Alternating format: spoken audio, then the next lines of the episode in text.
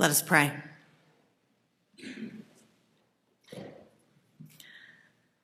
Holy God, may the words of my mouth and the meditations of our hearts be acceptable in your sight, you who are our strength and our Redeemer. Amen.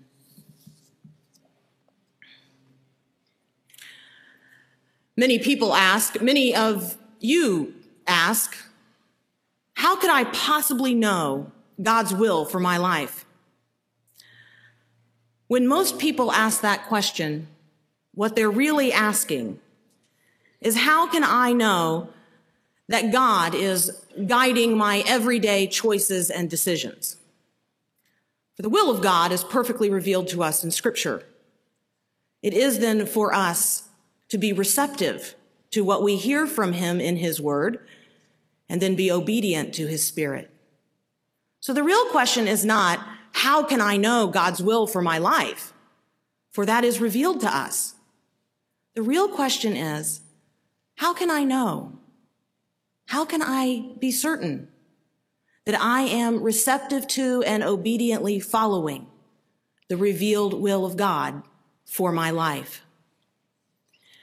Today's text reveals to us Philip, who has both a receptive and an obedient spirit. It requires an openness to listen for and respond to the Holy Spirit. And it requires a receptivity to the Spirit and obedience. No matter how ridiculous the instructions may seem to us. It may seem ridiculous to you that people from our congregation might be called to go to Coyular, Honduras when there's so much to do right here on Hilton Head or in Beaufort County. But having been called, we must be receptive to the call God has placed on our lives and obedient then to follow that call, no matter how ridiculous those instructions may seem to others. One key to understanding the passage today is this. What is translated for us as go south to the road, the desert road, the, the road that goes from Jerusalem to Gaza, can also be translated go at high noon along the road, the desert road that goes down from Jerusalem to Gaza.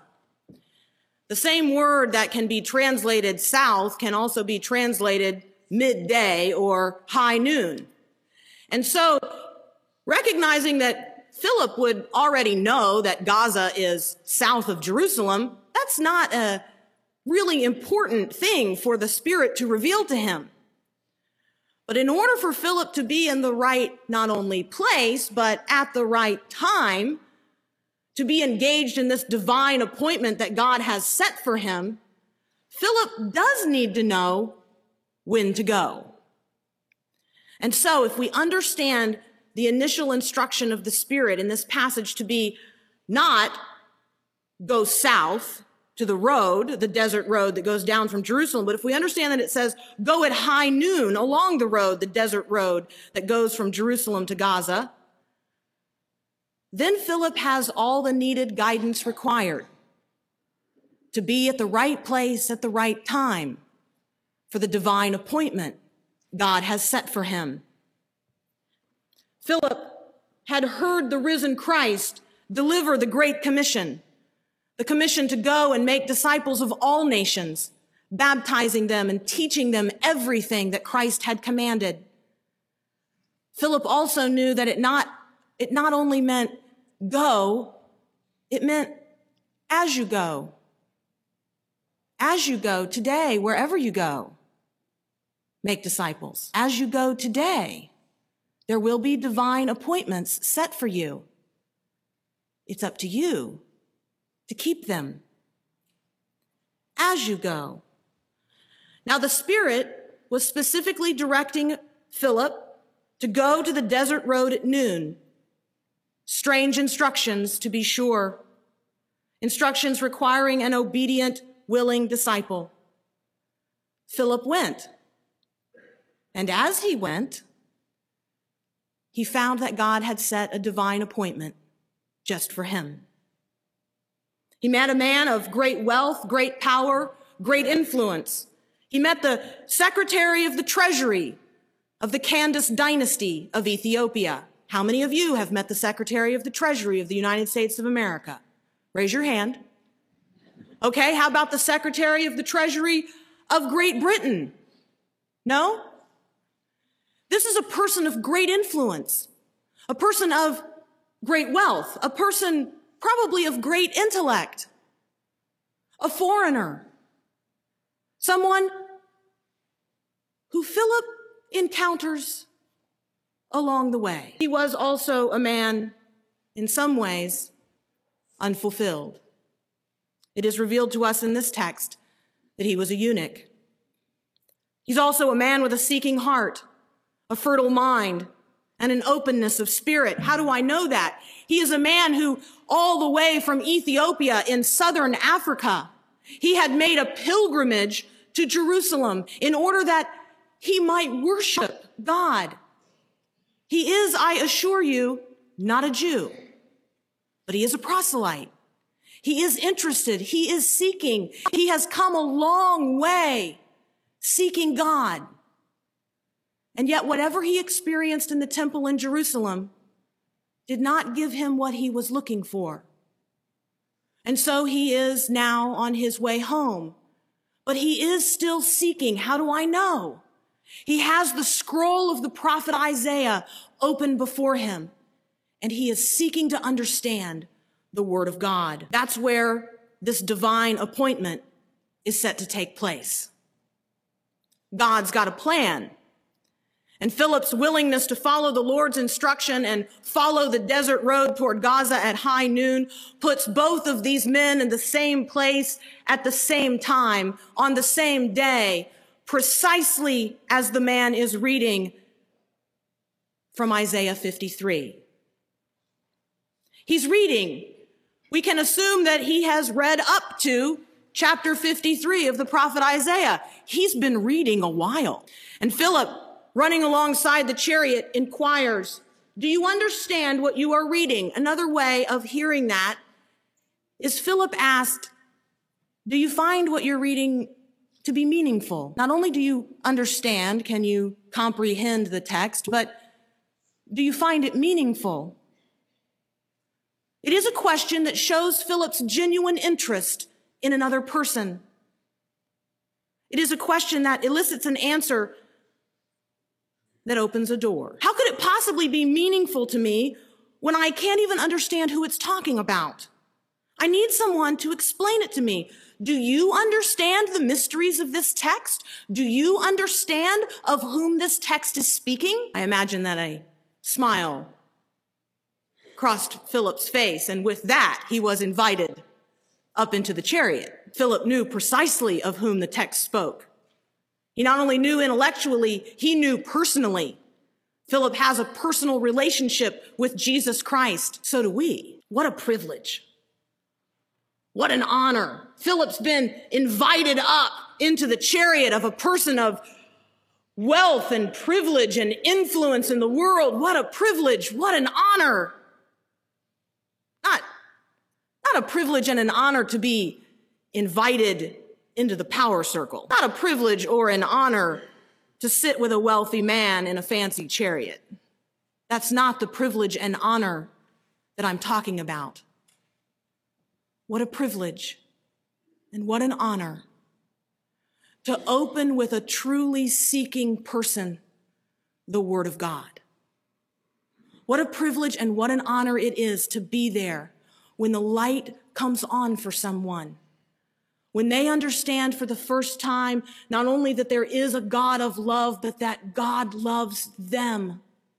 So much so that he would go to all lengths imaginable to reach them, even on a desert road at high noon in the middle of nowhere. Philip looked down at the page, looked down at the scroll, looked down at the column of Hebrew text, and he saw what the man was reading. Isaiah 53, verse 7. And starting right there, scripture says, starting right there, not backing up to those great texts that come a few chapters earlier, not running ahead to other texts that Philip had already memorized and would probably do a better job explaining. No, no. Starting right there, where the man was, Philip explained to him about Jesus. Isaiah 53 7. He was oppressed and afflicted, yet he did not open his mouth. He was led like a lamb to the slaughter, and as a sheep before her shearers is silent, so he did not open his mouth. By oppression and judgment he was taken away, and who can speak of his descendants? For he was cut off from the land of the living. For the transgression of my people, he was stricken. Starting right there. Starting right there, I imagine that Philip opened to this man the truth about the Christ. I imagine that he told him all about Jesus and how before Caiaphas, Jesus had remained silent, not opening his mouth. How indeed Jesus, by oppression and judgment, was taken away. I imagine that he told him what happened before Pilate.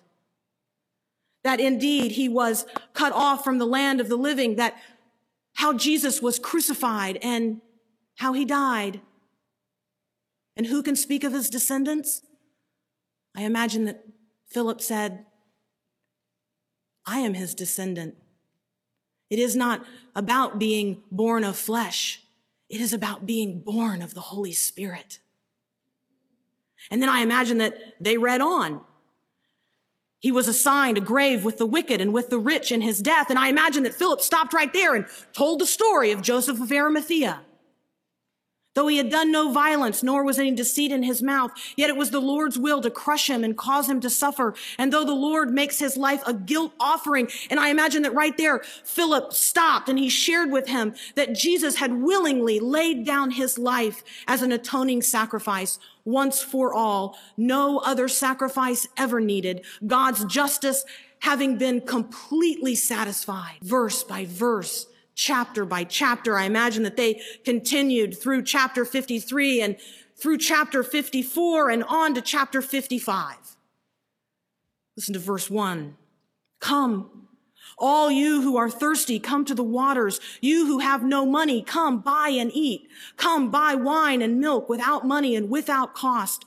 Why spend money on what is not bread and your labor on what does not satisfy? Listen, listen to me and eat what is good and your soul will delight in the richest affair.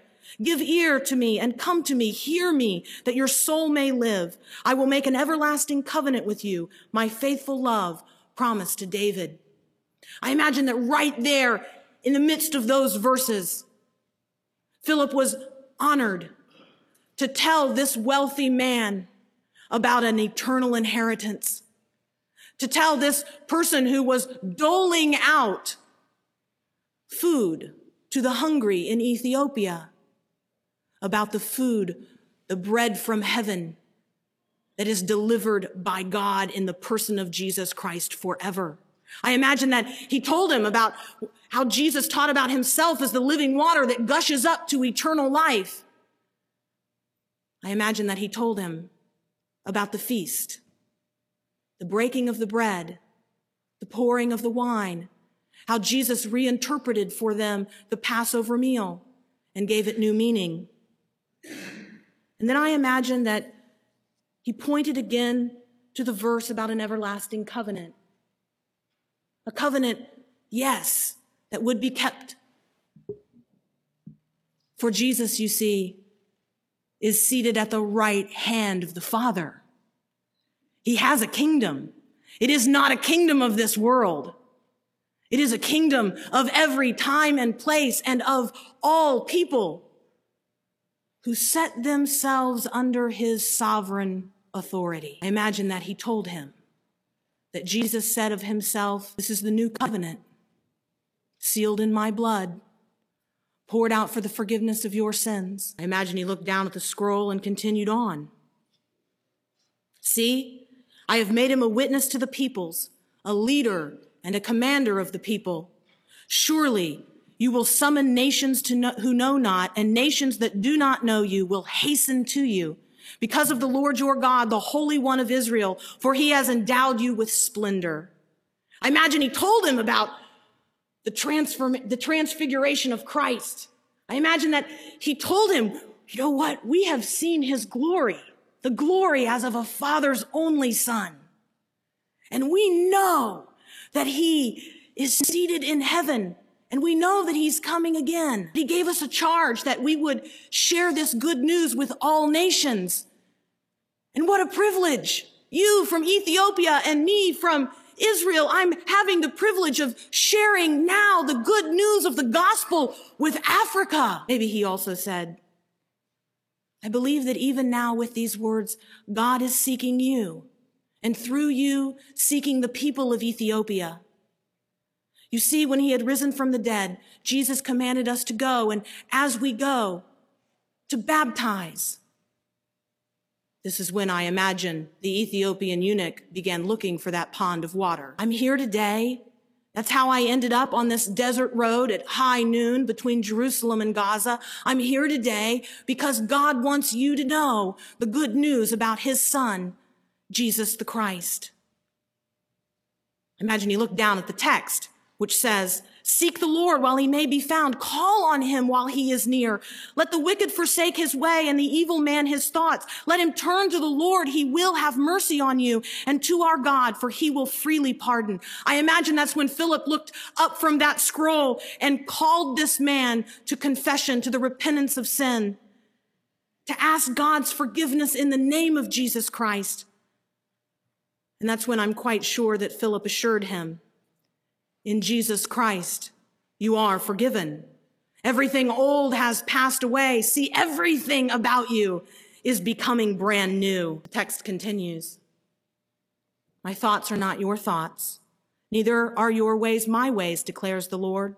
As the heavens are higher than the earth, so are my ways higher than your ways and my thoughts higher than your thoughts. As the rain and the snow come down heaven, from heaven and do not return without watering the earth and making it bud and flourish, so that it yields seed for the sower and bread for the eater, so in my word that goes out from my mouth, it will not return to me empty, but will accomplish that what I desire, the purpose for which I have sent it forth. I can only imagine that Philip looked up from that text with a broad smile upon his face, telling the man the parable of the sower and inquiring whether or not his heart was fertile soil for the word God was that day at that moment seeking to sow within it. I imagine that he shared with him about the Holy Spirit, about the gifts of the Spirit, about the fruits of the Spirit, about the desire in God's heart for us to multiply what we have been given as a great bounty unto the Lord. Returning to the text. You will go out in joy and be led forth in peace. The mountains and hills will burst into song before you, and all the trees of the field will clap their hands. Instead of the thorn bush will grow up the pine tree. Instead of the briars, the myrtle will grow. This will be the Lord's renown for an everlasting sign which will not be destroyed. This is what the Lord says. Maintain justice and do what is right. For my salvation is close at hand and my righteousness will soon be revealed. Blessed is the man who does this, the man who holds it fast, who keeps the Sabbath without desecrating it and keeps his hand from doing any evil. Maybe here Philip took the opportunity to talk about the life of discipleship. Maybe here he issued to the man the call that Christ had issued first to his own disciples. Be perfect as your Father in heaven is perfect. Inviting this man to begin leading a life that is worthy of the calling to which he has been called, a life that is worthy of the gospel. The text goes on to say, let no foreigner who has bound himself to the Lord say, the Lord will surely exclude me from his people. You see, that would have been a gnawing concern in the mind of the Ethiopian.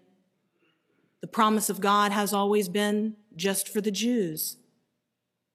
I imagine that Philip said, It doesn't matter if you're a Jew. It matters not that you are a foreigner in the Holy Land. The kingdom of Jesus Christ is not of this world. Neither the nation of your birth, nor the color of your skin, nor the circumstances of your upbringing matters now. All that matters is that you are willing to accept the gracious love of God poured forth in Jesus Christ. He is building a kingdom that is without end, a people from every tribe and nation, indeed one family under heaven. And then I imagine that Philip's eyes welled up with tears as they fell upon the next verse. I imagine that as he looked in the 56th chapter of Isaiah at verses four and five, it was unimaginable to him that God's timing and God's word could be so perfectly given. The timely and timeless word of God finding its mark in one human heart. And let not any eunuch complain, I am only a dry tree. For this is what the Lord says to the eunuchs who keep my Sabbaths, who choose what pleases me and hold fast to my covenant. To them I will give within my temple and its walls a memorial and a name better than sons and daughters. I will give them an everlasting name that will not be cut off. Imagine that Philip said, That's you, my friend. That's you. Divine appointment met. Divine will worked out. The kingdom of God enlarged by one because one willing servant was ready to go when he was called. Ready? Set, go. The race is on. Are you participating in it? Have you readied yourself for the divine appointments that God has surely set for you this day? Have you set your eyes upon Jesus and your heart upon heaven? It's time to go. It's time to go, and as we go, there are divine appointments for each one of us to keep seeking to share with others, beginning right where they are, the truth of who Jesus is and what he has done for us. The Great Commission is just as great today as it was when it was first delivered. We are called to go. And as we go, we are called to make disciples. Are you ready? Your divine appointments have been set. Let us pray. Holy God, as you have sent forth your word, so let it do the work in our hearts and minds for which you sent it forth, that through it your will might be accomplished in our lives and your divine appointments for us perfectly kept. In the name of Christ and by the power of your Holy Spirit, we pray.